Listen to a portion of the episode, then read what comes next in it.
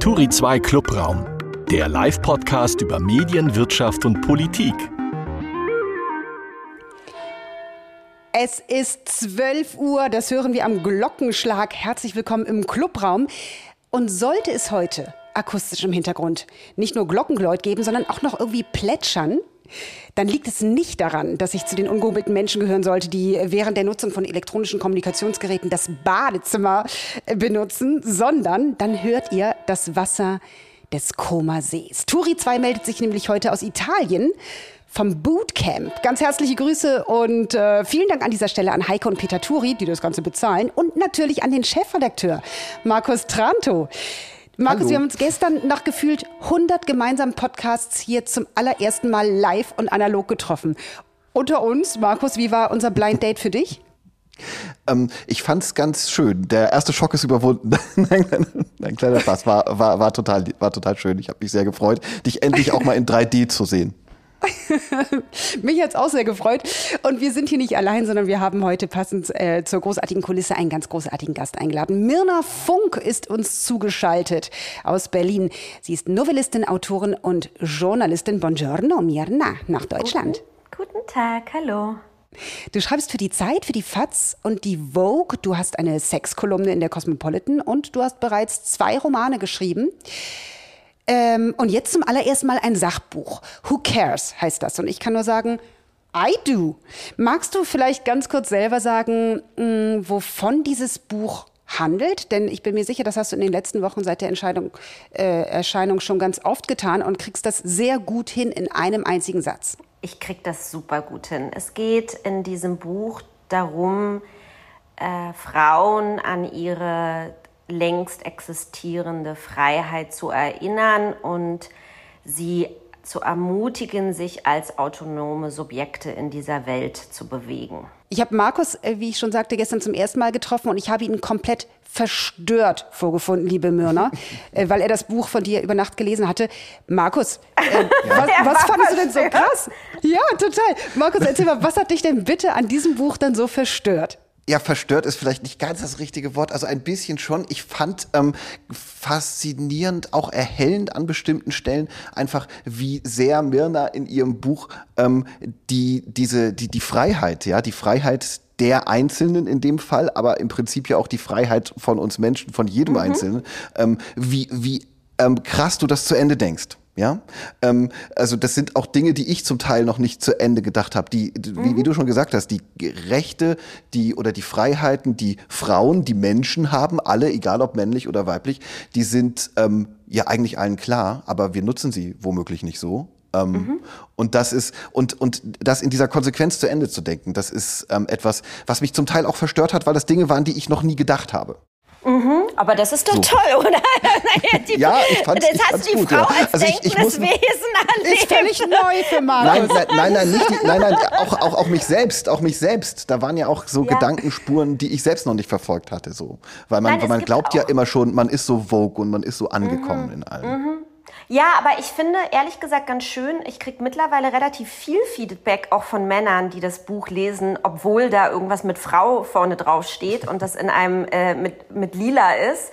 Und, ähm, und diese Männer sind alle auch ganz begeistert. Also wahrscheinlich hätte ich das Buch Who Cares von der Freiheit Mensch zu sein nennen sollen und weniger aus der, vielleicht mache ich das nochmal. Oder ich schreibe es einfach nur nochmal extra für Männer, einfach umgedreht oder so. Aber weil ich, ich, ich glaube eben auch, auch es ist eigentlich ein Buch für Menschen. Genau, finde ich auch.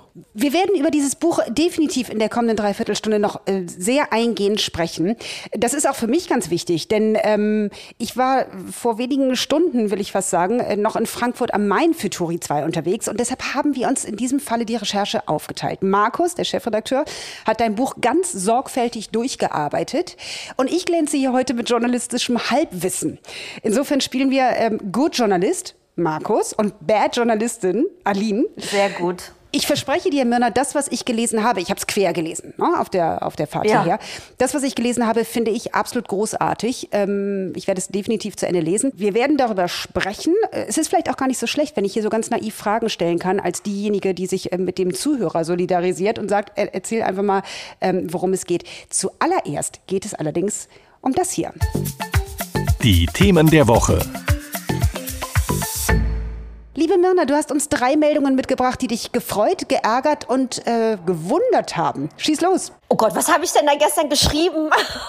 ich glaube, jetzt muss ich mal schon überlegen, was habe ich geschrieben? Ich glaube, äh, ge gefreut oder amüsiert, nee, nee, amüsiert hat mich ähm, der Clusterfuck der Dokumente, weil ich ähm, gar nicht, also ich, man könnte sich natürlich darüber aufregen und, äh, und ähm, das tun ja auch genug Menschen.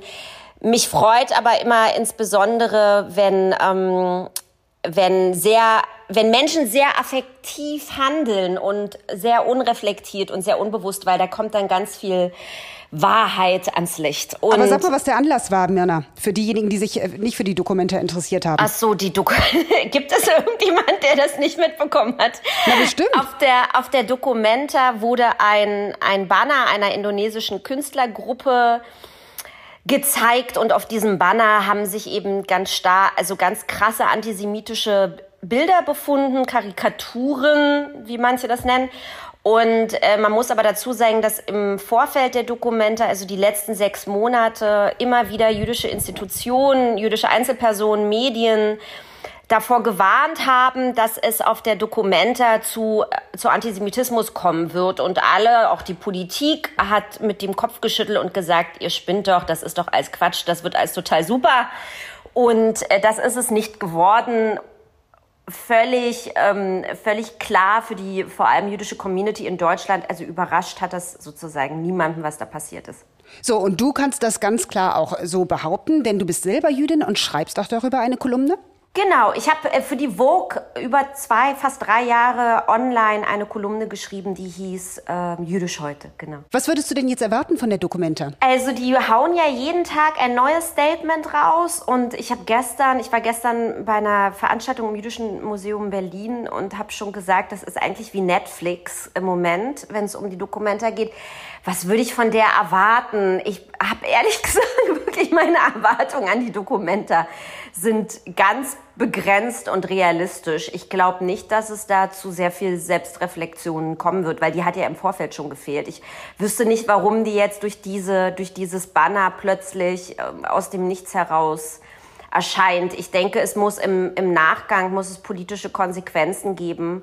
Was, was hältst du denn von denen, die es jetzt gibt, den Konsequenzen? Also, ähm, dass, dass, dass, dass die ja, nee, nicht, nicht nur auch die politischen Konsequenzen, das ist halt, äh, was die Förderung angeht, äh, da gab es ja. ja. heute äh, Meldungen, dass, dass die Förderung nicht mehr so, so Blankoscheck-mäßig ausgestellt wird. Ja, das ist total wichtig. Also ich, ich halte nicht so viel von von, also ich halte gar nichts von Cancellation, ich halte gar nichts von Boykott. Ich möchte auch nicht, dass jetzt irgendwie Claudia Roth ihres Amtes äh, enthoben wird und sowas. Das finde ich alles Quatsch. Ich finde auch Quatsch, in, ähm, sozusagen im Rahmen der Empörung äh, irgendwie jetzt zu handeln. Das muss jetzt in den nächsten Monaten müssen da Entscheidungen getroffen werden, wie man eigentlich zukünftig mit der Documenta umgeht. Aber man muss, glaube ich, auch verstehen, dass das, was da jetzt auf der Documenta passiert, in der Kunstwelt, wenn man sich mit der Kunstwelt beschäftigt, und das tue ich schon sehr viele Jahre, ähm, ist das Normalität, ja? Und, äh, und was wir dort jetzt sehen auf der Documenta ist eigentlich nur das Ergebnis dessen, was schon seit, seit wirklich vielen, vielen Jahren in der Kunstwelt Kon Konsens ist, ja. Und, äh, und ich glaube, das sind Diskussionen, die jetzt außerhalb der Kunstwelt, dieses abgeschlossenen Raumes, die müssen jetzt eben auch neu verhandelt werden. Okay. Nächste Meldung. Genau, was hat mich geärgert? Geärgert hat mich, dass ich schon wieder ähm, meine Wohnung vermieten muss, um mit meiner Tochter in den Urlaub zu fahren, um mir das leisten zu können. Obwohl ich Bestseller-Autorin bin und das regt mich wirklich dermaßen auf, dass man in Deutschland, ich hatte auch letztens ein Gespräch mit jemandem abends beim Dinner, dass in Deutschland Intellektuelle ähm, und, und, und Künstler einfach unglaublich schlecht bezahlt werden und das wäre ich jetzt in Amerika Bestseller-Autorin wie hier, also ich auf jeden Fall nicht mehr meine Wohnung vermieten müsste, sondern ähm, mir eine Wohnung kaufen könnte. so. woran, woran, liegt das Und aus deiner das Sicht? Das nervt. Woran liegt das aus deiner Sicht, dass, dass, dass ihr so schlecht bezahlt werdet, ihr Bestseller-Autoren? Nee, nicht nur Bestseller-Autoren, ich meine wirklich so sozusagen Denker, ne? Denker und hm, Intellektuelle. Ja, Intellektuelle, genau. Weil, das, das weil weil es ein absolut absur eine absolute absurde Vorstellung in Deutschland gibt, dass, dass das aus einem, äh, also dass das ohne Konsum passieren müsste, dass das ohne marktwirtschaftliche, ohne ein marktwirtschaftliches System, ne? also ist sozusagen äh, Intellekt muss eigentlich frei von auch ähm, von von Geldfluss sein und ja, genau nur nur für die nur für die Idee soll man leben, am besten in einer kleinen Butze an einem Holztisch.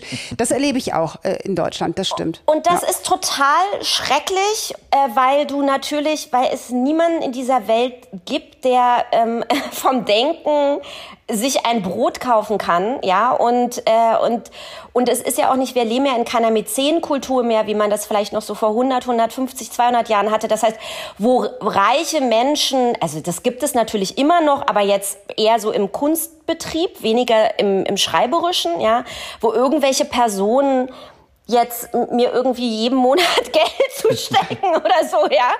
Und, äh, und, und dementsprechend ist da also diese, diese Kultur, das, das Denken und, und Kunst und äh, intellektuelle Auswürfe, die müssten irgendwie frei vom, von marktwirtschaftlichen Prozessen sein.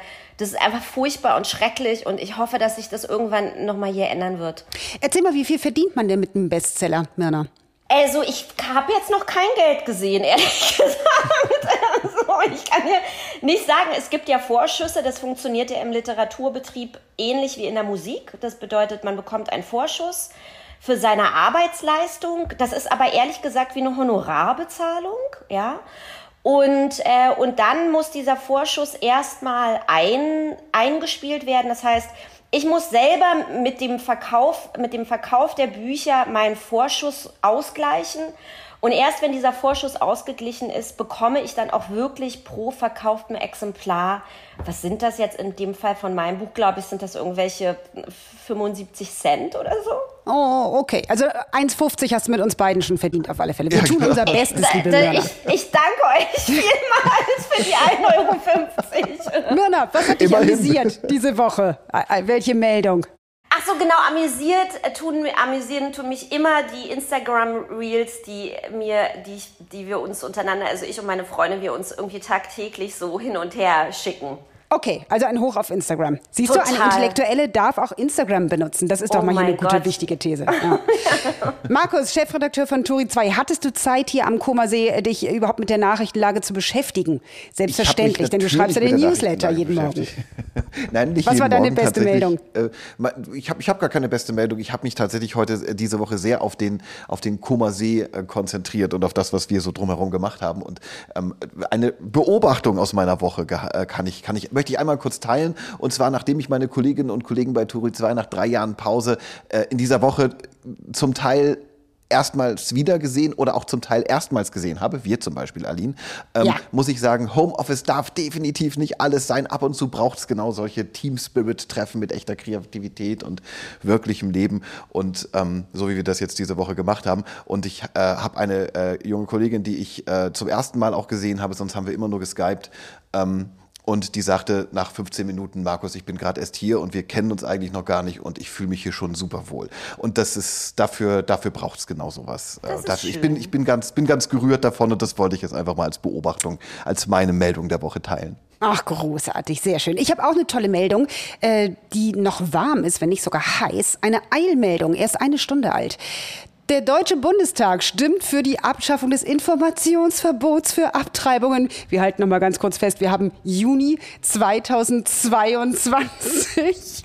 Und im Übrigen, ähm, einige Mediendienste haben es ja wirklich noch äh, verzapft, das Ganze mh, mm, das Werbeverbot zu nennen, das aufgehoben wurde, als, als würde man Reklame machen ähm, in Deutschland für Abtreibungen und die Frauen sagen, ah, coole Idee, ja, lass mal eine Abtreibung. Also es ist die, das Informationsverbot für Abtreibungen, das abgeschafft wurde und ich denke, dieser Tag sollte in die Geschichte eingehen. Absolut. Das ist ein total wichtiger Schritt, ja. So, jetzt ähm, geht es aber nur noch um unseren lieben Gast, um Mirna Funk. Wir haben viele kurze, schnelle Fragen und hoffen auf viele kurze, schnelle Antworten. ja. Los geht's! Unser Gast im Kreuzverhör. Liebe Mirna, wann wachst du morgens auf? Zwischen 6 und 6.30 Uhr. Was machst du dann als erstes? Äh, träumen, nachdenken, mich fragen, wie es mir geht, sowas. Welches Medium nutzt du als erstes? Äh, ich würde sagen WhatsApp und Instagram. Welche Medien sind für dich grundsätzlich so über den Tag die wichtigsten? Zeit, FAZ, Süddeutsche, ich scroll, also ich folge sozusagen all diesen Medien auf, auf den Social Media Kanälen und konsumiere sozusagen die wichtigsten Informationen. Welches Medium ist bei dir zuletzt vom Schirm gerutscht? Welches Medium ist zuletzt? Was ich nicht mehr wichtig fand, sozusagen, was ich plötzlich mhm. nicht mehr benutze? Mmh, kann ich jetzt so gar nicht sagen. Es, ich, wahrscheinlich, weil es mir selber gar nicht bewusst war, dass ich da einfach nicht mehr, nicht mehr hingucke. Ja. Was wolltest du als Kind werden? Anwältin. Was war der beste Rat deiner Mutter? Ja, bei der Frage bin ich, das weiß ich ehrlich gesagt gar nicht. Äh Gibt es jemand anders, der dir so einen tollen Rat gegeben hat? Das kann man auch auf eine andere Person ummützen. So viel Freiheit hast du. Also ich würde sagen, mein Vater hat mich zu einem sehr ähm, freiheitlich denkenden Menschen erzogen und jemanden, wo ich sozusagen, also der ist viel mit mir gereist auch und ich sollte immer sollte nicht alles für bare Münze nehmen, was jemand sagt. Ich sollte über den Tellerrand schauen. Ich sollte unterschiedliche Positionen wahrnehmen. Und das ist etwas, also es war ist wahrscheinlich eine der wichtigsten Kern, also wirklich, das war wichtig für mein Leben, ja. Was ist deine heimliche Schwäche? Ich liebe Trash-TV. Also ich liebe Dating-Shows. Ich gucke unglaublich gerne, aber nicht deutsche. Also ich gucke überhaupt kein deutsches Fernsehen. Ich gucke wirklich nur amerikanisches Fernsehen so. Ich gucke amerikanische Dating-Shows, so Love is Blind, ähm, ähm, äh, Too Hot to Handle, Temptation Island, äh, all das, das ist für mich, das liebe ich. Ich schalte da ab. Da geht's mir gut. I love it. Was ist dein unterschätztes Talent? Ich koche total gut und bin sehr häuslich. Wer ist dein Vorbild? Habe ich nicht. Hab keine Vorbilder. Also ich habe intellektuelle Stimmen, äh, Autoren, Philosophen, Philosophinnen, zu denen ich aufschaue und die ich gelesen habe, aber ich würde niemanden an irgendwie auf irgendein Podest packen. Das ist mir, das ist mir fremd, so jemanden auf ein Podest zu packen. Mit welchem Spruch würdest du für dich selbst werben? ich weiß nicht. Edgy, sexy, cool. Lass mir gelten, Markus. Total. Was war dein schönstes, was war dein schönstes Interneterlebnis? Mein schönstes bitte Interneterlebnis? Mhm. Mein schönstes Interneterlebnis Gott, mein schönstes Interneterlebnis. Könnt ihr das mal ganz kurz, ich weiß, ihr wollt jetzt irgendwie schneller antworten, aber können wir das mal einmal kurz? Ich mag die Frage so gerne. Naja, es gibt ja so dieses klassische Aufsatzthema, äh, mein schönstes Ferienerlebnis. Ja. Und das wäre jetzt dann dein schönstes Interneterlebnis. Du kannst alles Irgendwo Mögliche sagen. Es gibt ja, es gibt oh ja so viele schlechte Interneterlebnisse. Wir dachten, wir drehen das mal um. ähm, ich also ich liebe, ich liebe wirklich mit, äh, wenn mich Personen, also Freunde mit anderen Menschen, zum Beispiel wenn ich reise, mit anderen Menschen connecten über, über zum Beispiel Apps wie Instagram, damit ich die dann treffe. Und ich, das liebe ich, dass ich sozusagen, dass wir durch diese unterschiedlichen Apps, und dazu gehören auch ja Dating-Apps und Social-Media-Apps, dass wir Menschen, Menschen begegnen, die wir im Normalfall, denen wir im Normalfall niemals begegnet wären, aufgrund sozusagen unserer unseres Life Circles. So. Und das liebe ich extrem. Welche Werbung gefällt dir besonders? Nächste Frage. Wenn die lustig ist. Mhm. Welche Marke begeistert dich? Ich bin nicht, ich interessiere mich nicht so, ich interessiere mich nicht für Marken wirklich. Also ich, ich, ich könnte auch nicht eine Marke nennen, die mich jetzt so wahnsinnig, wahnsinnig doll begeistert, muss ich sagen. Nee. Was war dein, ja, dann die nächste Frage. Was war dein Abi-Durchschnitt? 3,3. Das hatten wir noch nie hier, Markus. Die waren immer alle besser als ich, ne? Ja, 3-3 ist, das habe ich ja auch im Buch drüber geschrieben. 3-3 ist schon, schon richtig tief unten auf jeden Fall, ja. Womit hast du dein erstes Geld verdient? Also ganz, ganz früh mit Zeitungen austragen und aber dann wirklich so, aber das waren jetzt echt nur so ein paar Euro und dann so ganz konkret habe ich gekellnert äh, und habe an der Bar gearbeitet, auch wirklich viele Jahre. Was hättest du früher gerne über deinen jetzigen Beruf gewusst? Oh, das ist eine tolle Frage. Was hätte ich früher gerne über meinen jetzigen Beruf gewusst? dass man sehr früh anfangen muss, sehr viel zu schreiben, um irgendwann darin auch gut zu werden. Welches war deine beste berufliche Entscheidung? Meine beste berufliche Entscheidung war ähm, im Frühjahr 2014 nach Thailand zu fliegen für fünf Wochen und dort eine Kurzgeschichte zu beginnen, die dann mein erster Roman wurde. Was war der schlechteste Ratschlag, den du je erhalten hast? Was war der schlechteste Ratschlag, den ich je erhalten habe?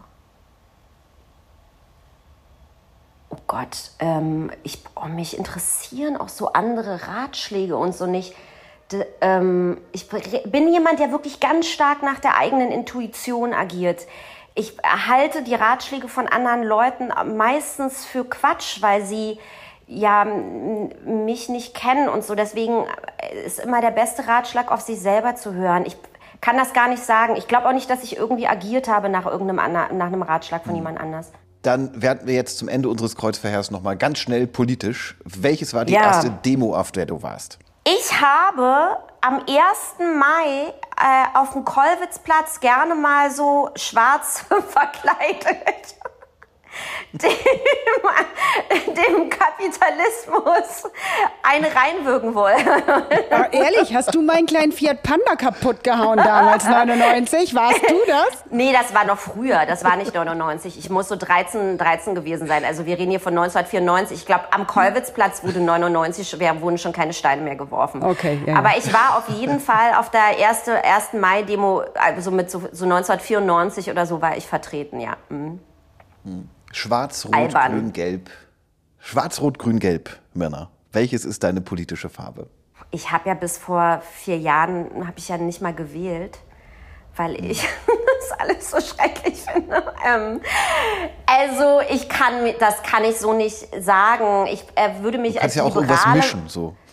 Ich würde wahrscheinlich, ich, ich sage mal so, und das gibt es aber nicht als Partei, ich würde mich als, äh, als als progressiv-liberal bezeichnen. Bei welchem Thema hast du zuletzt deine Meinung geändert? Oh, das ist interessant. Ich zuletzt meine Meinung, ich finde das ja so wichtig, Meinungen auch zu ändern.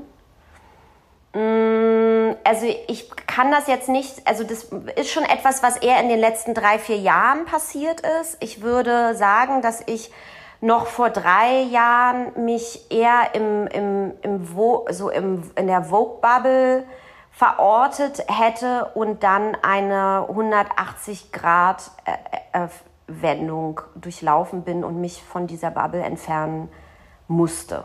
Das finde ich sehr spannend. Darüber reden wir bestimmt gleich noch, wenn es um unseren Deep Dive geht. Mhm. Jetzt werden wir noch mal am Ende ein bisschen schneller. Wir haben sieben Sätze zum Beenden. Los geht's. Ordnung ist alles. Pornografie ist super. Egoismus ist bescheuert. Mut ist, wenn man für sich selbst einsteht. Getrennte Rechnungen sind lächerlich. Männer sind cute. Romantik ist eine Illusion.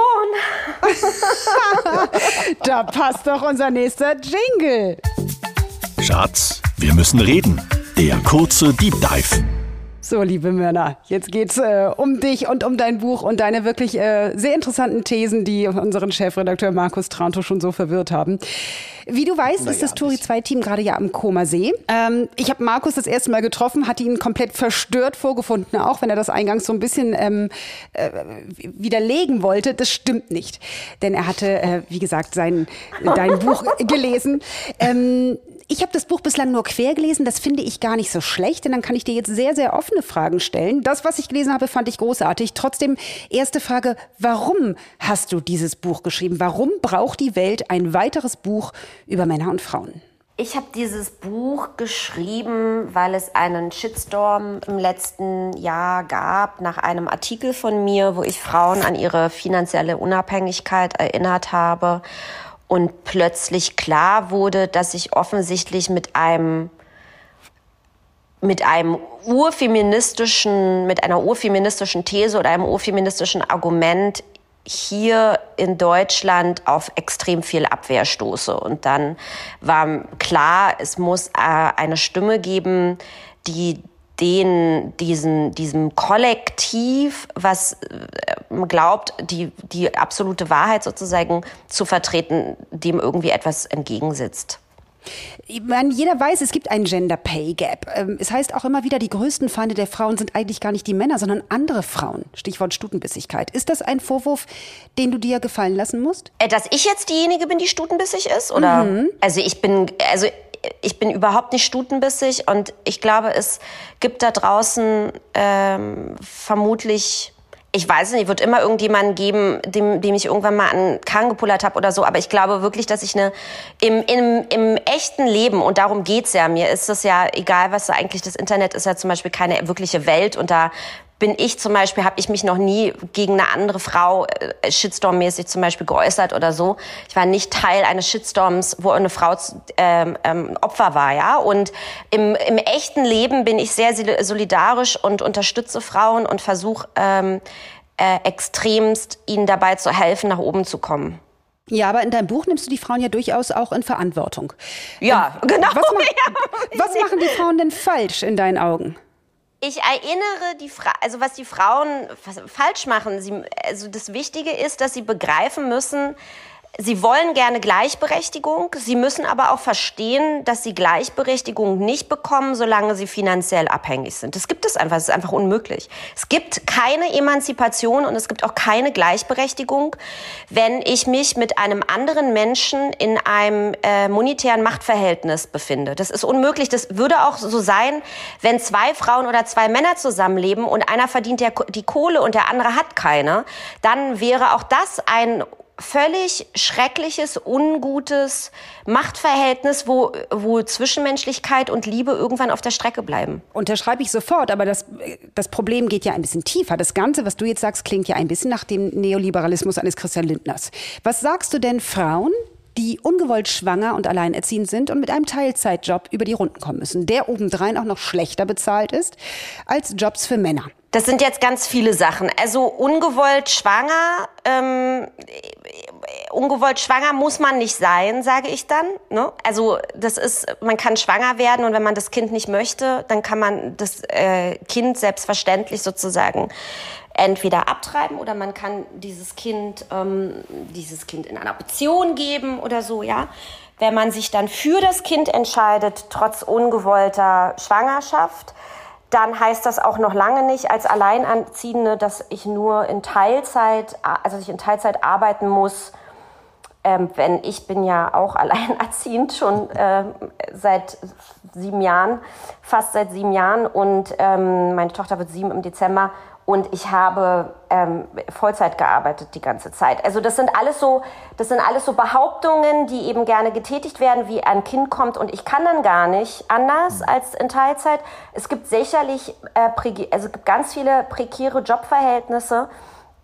Die meisten, ganz viele alleinerziehende Mütter sind aber die müssen ja in Vollzeit arbeiten, damit sie sich überhaupt ihr Le Leben leisten können. Das heißt, die Frauen, die ich in meinem Buch anspreche, sind eigentlich Frauen, die so privilegiert sind, dass sie nicht arbeiten müssen. Denn zu arbeiten ist kein Privileg. Nicht arbeiten zu müssen ist ein Privileg. Und ich spreche Frauen an, die in einer privilegierten Situation leben, nämlich nicht arbeiten zu müssen oder in Teilzeit arbeiten zu können. Und erinnere sie daran, dass ihr Privileg möglicherweise auch zukünftig dazu führen wird, dass sie in eine absolut prekäre Situation kommen, nämlich zum Beispiel, wenn es zu einer Scheidung kommt.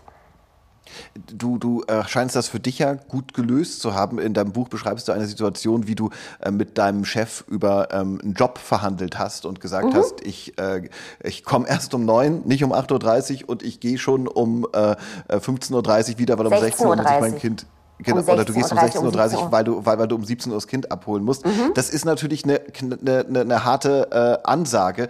Ähm, äh, es gibt ganz viele Jobs, die, wo, wo die Leute wahrscheinlich, die Menschen, die, die dort arbeiten, ähm, jetzt vielleicht nicht unbedingt ihren Traumjob haben, die, die einfach auch als Arbeitnehmerinnen und Arbeitnehmer austauschbar sind.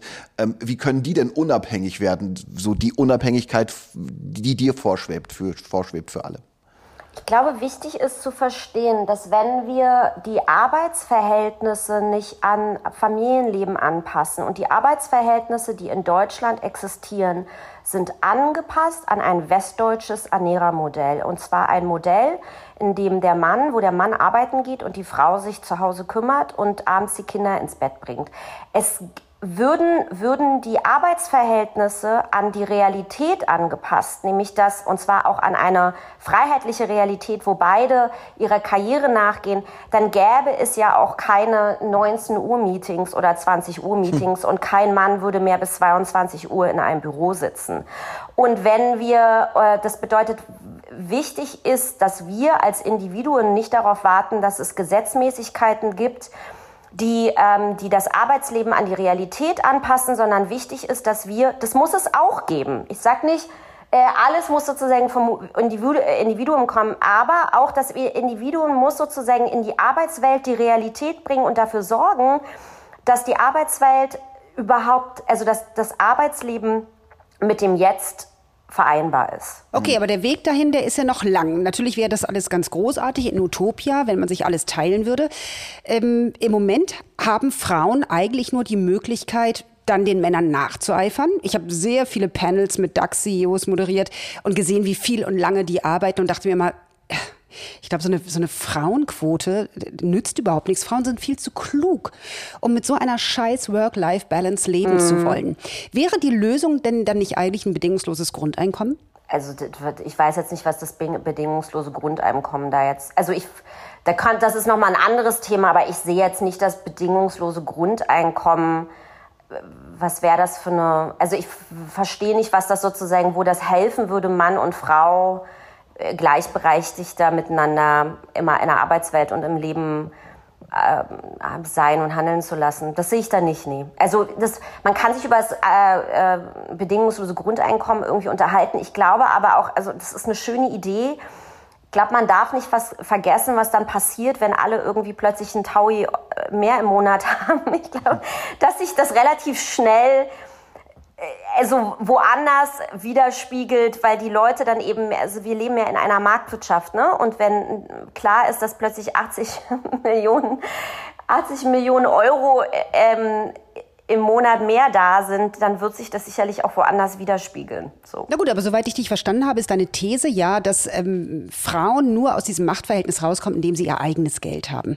Ja, ihr eigenes Geld verdienen, genau. Ihr eigenes Geld verdienen, genau. Meine Beobachtung ist, äh, nur wenn ich kleine Kinder hatte ähm, und, und mich teilweise zu Hause um die Kinder kümmern musste, weil ich keinen Kita-Platz hatte oder Kind krank ist oder es gibt ja tausend Möglichkeiten, dann arbeite ich nicht weniger, aber diese Arbeit ist nicht so anerkannt.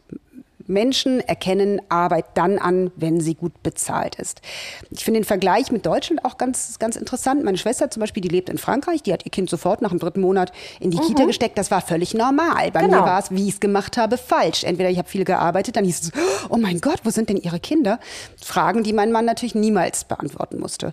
Mm, was, ja, was, was wäre denn jetzt mm, die, die Lösung, wenn man sagt, ich habe als Frau die Wahl und habe mich dafür entschieden, zu Hause zu bleiben. Und ich möchte dafür Anerkennung haben. Geht das also, überhaupt? das sind jetzt aber, das sind so viele verschiedene Punkte, denn die, das in Frankreich, das, also, das ist total wichtig, darüber nämlich zu sprechen, dass in, in Frankreich A, haben, haben die durchschnittlich drei Kinder und nicht ein Kind wie in Deutschland und, äh, und Mütter arbeiten, äh, zwei Drittel der Mütter arbeiten in Vollzeit in Frankreich. Es gibt ein gut, äh, gutes Betreuungssystem und das ist völlig normal. Das ist jetzt erstmal wichtig, das kurz zu sagen, nämlich die Normalität, die Kinder einfach in einer Kita betreuen zu lassen und da auch nicht Begriffe wie Fremdbetreuung oder irgendwas zu benutzen, die negativ konnotiert sind. Wir haben sie in Deutschland mit einem, äh, mit einem in Westdeutschland ist auch nochmal wirklich was total anderes. In Ostdeutschland, äh, ja. da sieht man ja auch, die Zahlen sind ja auch andere. Da gibt es so gut wie kein Pay Gap, kein Pension Gap und so weiter. Und zwar 30 Jahre nach dem Mauerfall. Ähm, wir haben es hier in, in Westdeutschland mit einem, mit einem ganz alten äh, auch nationalsozialistisch geprägten Muttermythos zu tun, wo Frauen an äh, irgendwie sich um die Kinder kümmern müssen und die beste Frau ist die mit, äh, mit äh, wenn sie sozusagen in ihre natürliche Rolle äh, der mütterlichen Pflege und, und, äh, und, und des häuslichen Lebens und so geht. Und das ist aber, das ist ein, da, dagegen muss man selbstständig als Individuum angehen, indem man reflektiert, dass es sich hier um eine Sozialisation handelt, die es zum Beispiel in anderen Ländern dieser Welt überhaupt nicht gibt. Das kann kein Gesetz dieser Welt und das kann auch kein bedingungsloses Grundeinkommen ändern, äh, äh, Frauen verständlich zu machen, dass sie einem, einem, einem Mutterbild aufsitzen, was hier in diesem kulturellen Raum Deutschland geprägt wurde, aus ganz unterschiedlichen politischen Gründen heraus. Das muss man, das muss einem bewusst sein und dem muss man sich sozusagen aktiv entsagen. Da, da braucht man keine finanzielle Hilfe. Das ist die eine Sache.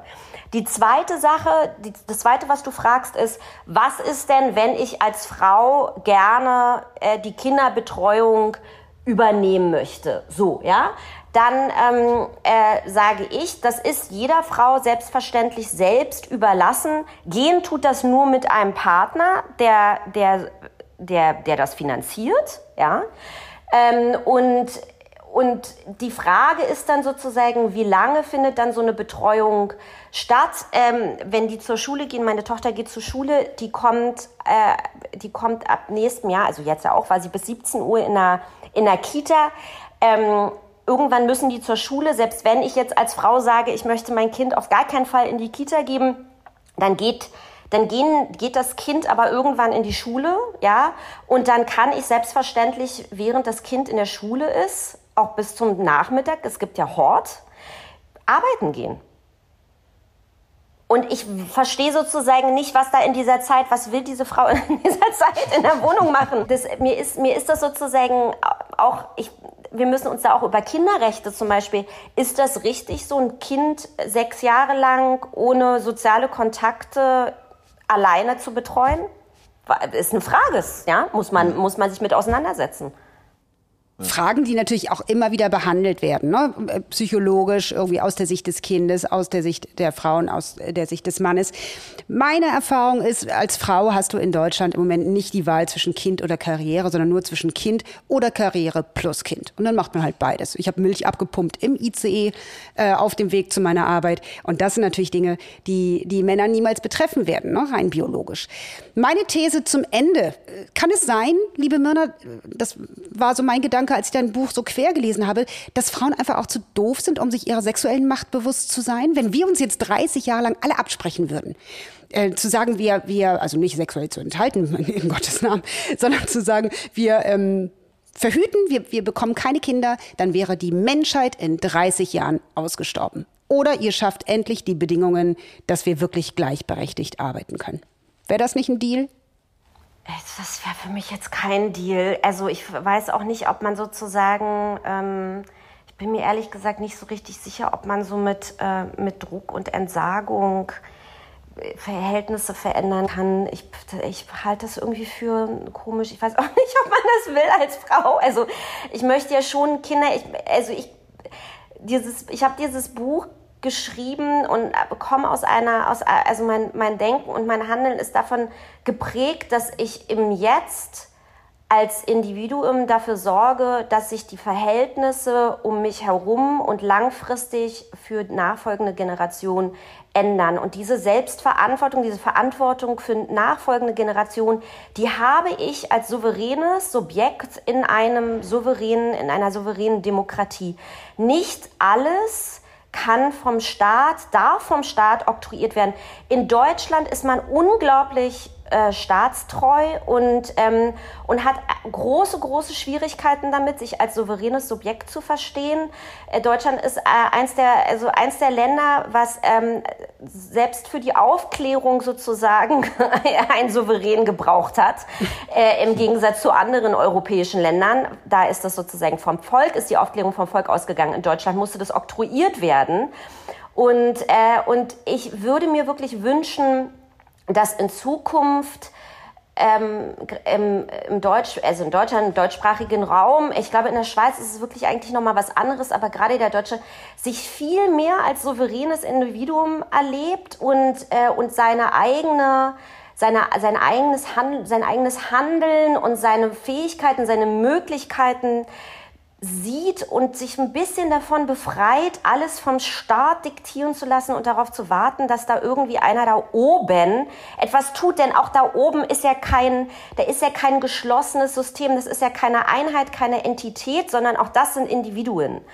Und, ähm, äh, und ich ja, das würde ich mir aber, aber, aber, Mena, aber, aber Mena, das, das, das ist doch so, das, das ist doch so schön einfach zu sagen, die, die da oben sind diejenigen, die Schuld an meiner einfach. Misere haben. Das, das ist, ist, doch sehr, so schön einfach. Das ist so da, schön da einfach. Da müssten wir den Menschen ja im, in Gänze ändern, ganz tief in die Psychologie eingreifen. Ich weiß nicht, ob man den Menschen in Gänze ändern äh, muss, weil das ist ja nicht in allen Ländern dieser Welt so. Also dann, dann nochmal, man muss auch wirklich Oder über den Tellerrand. Die Deutschen, die Deutschen. Ähm, ja, aber das ist ja vielleicht auch eine Entwicklung. Also vielleicht wird sich da auch kulturell nochmal, wird es da nochmal ein neues Verständnis auf sich selbst geben. Das, wir sind ja in ständiger Entwicklung, das hört ja nicht auf. Diese Fantasie, dass hier am Ende irgendwann ein Paradies ist oder so, das ist ja völlig absurd. Menschen werden, wir werden nicht alle gleich sein, wir werden, äh, es wird immer Gewalt geben, es wird immer Krieg geben. Der Mensch ist gut und böse und er wird immer gut und böse sein, ja, in sich. Jeder mhm. ist das. Ich bin das, du bist das, Aline ist das und ähm, wir, wir sind altruistisch und egoistisch und solange wir Mensch sind, werden wir in einem dialektischen Verhältnis von gut und böse miteinander leben. Und das sagst du wahrscheinlich auch deiner Tochter dann zum Schluss. Was würdest du ihr denn, auch wenn du sagst, Ratschläge sind scheiße und du hast selber irgendwie, falls du welche bekommen hast, die zum Glück sofort wieder vergessen, was würdest du dir jetzt für deine Tochter wünschen? Ich würde ihr eine, eine, eine Welt wünschen, in der sie, ähm, in, in, in der sie ihren, ihrer Intuition und ihren Talenten und ihren, in ihren Fähigkeiten nachkommen kann und, äh, und, und glücklich wird und die wird und werden darf und sein darf, die sie ist. Dann soll sie mal bei Turi 2 anheuern. Ich bin hier gerade sehr glücklich und sehr frei und gucke auf den Komasee. Äh, liebe Mirna, wir haben Genau, wir haben noch genau. zwei Abschlussfragen immer, auch wenn es so spannend ist und äh, wir wahrscheinlich noch stundenlang jetzt darüber diskutieren könnten. Ähm, meine Empfehlung, lest das Buch, äh, die Empfehlung, die ich mir erstmal selber auf die Stirn schreibe. Mm, aber sag doch mal, welchen Wunsch, welchen Traum hast du noch, den du dir erfüllen möchtest? Das ist unsere vorletzte Standardfrage. Ich möchte mir gerne eine Wohnung in Tel Aviv kaufen. Und das ist, das zu schaffen, wäre ein großer Traum von mir. Ja. Und dafür muss ich aber immer Lotto spielen, einmal die Woche. Wie gesagt, wir haben mit 1,50 ja diesen Traum schon so ein bisschen anfänglich versucht mitzufinanzieren. Ich bin ganz nah dran jetzt, dank euch. Ja. ähm, unsere letzte Frage, Mirna. Äh, welchen Satz, welcher Satz soll über deinem Nachruf bei turi2.de irgendwann in ferner Zukunft mal stehen? Ähm, welcher Satz? Wow. Eine schöne Wohnung in Tel Aviv wird jetzt frei. nee, die kriegt dann meine Tochter. Also, soll sie sich ähm, erstmal selbst verdienen? Ähm, was soll da stehen? She did what she wanted. Kein Zweifel daran. Schön. Herzlichen Dank, liebe Mirna Funk. Wir empfehlen das Buch, äh, sag nochmal den Titel, Who Cares? Und von der Freiheit. Von der mhm. Sagen alle Komm. drei gleichzeitig. Ja, alle drei gleichzeitig. Who cares? Who cares von der von Freiheit, der Freiheit Frau, zu Frau Zu sein. das, im, im, Streaming funktioniert das immer nicht richtig. Aber äh, jetzt, jetzt haben wir den Titel alle verinnerlicht. Ich bedanke mich an dieser Stelle. So, und hoffe das Allerbeste. Jeder wird hoffentlich seinen, seinen richtigen Weg finden. Und ähm, mit der Entscheidung des Bundestags heute sind wir schon mal äh, der Freiheit der Frau in einen äh, wichtigen Schritt weitergekommen. Absolut. Ich gucke auch kurz in die Zukunft. Äh, kommende Woche ist Markus Schuler bei uns zu Gast. Er ist ähm, Silicon Valley-Korrespondent in der ARD. Da schalten wir also zwar nicht mehr aus Italien ähm, in diesen Clubraum, sondern wieder zurück aus Deutschland, aber immerhin äh, in Silicon Valley. So, und weil er uns live aus San Francisco zugeschaltet wird, treffen wir uns ähm, im Clubraum auch nicht wie sonst immer Freitagmittags, sondern schon bereits Donnerstagnachmittags gegen 17 Uhr. Wer live dabei sein möchte, also ganz herzlich willkommen. Und alle anderen können das dann wie immer auf der Turi 2 Seite sich anhören. In, und auf allen Podcast-Plattformen, den üblichen natürlich. Herzlichen Dank an dieser Stelle. Myrna, mach's gut. Viele Grüße nach Deutschland. Markus, äh, ich wink gerade ein Boot. Ist das jetzt George Clooney? Ich bin mir nicht sicher. Ich gucke mir das mal von nahen an.